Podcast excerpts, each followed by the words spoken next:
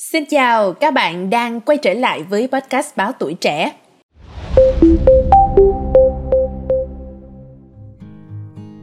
Nhà nhà người người đang rất hào hứng cho một mùa Tết sắp tới đúng không ạ? À? Bà nhắc đến Tết, đặc biệt là Tết ở miền Bắc, Minh Anh chỉ nhớ một cảm giác duy nhất thôi, đó là rất lạnh.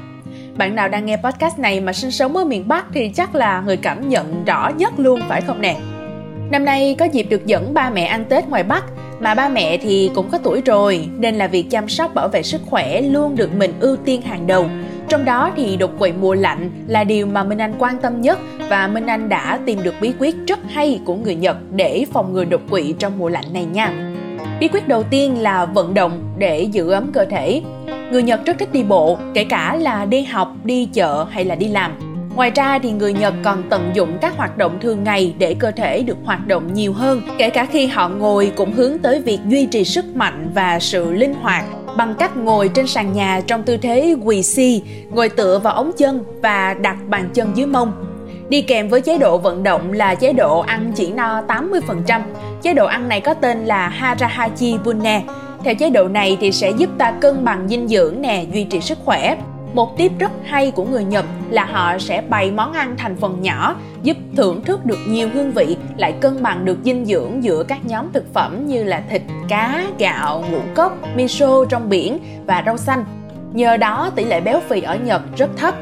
Ăn xong thì phải uống đúng không nè? Thay vì làm một ly nước lọc tráng miệng, bạn hãy thử trà nóng xem sao. Trà rất giàu chất chống oxy hóa, có thể giúp chúng ta tăng cường miễn dịch, chống ung thư, hỗ trợ tiêu hóa, làm chậm lão hóa và điều hòa huyết áp. Do đó, với người Nhật, uống trà nóng vào mùa đông không chỉ là thưởng trà, giữ ấm cơ thể mà còn giúp họ tránh được những bệnh nguy hiểm.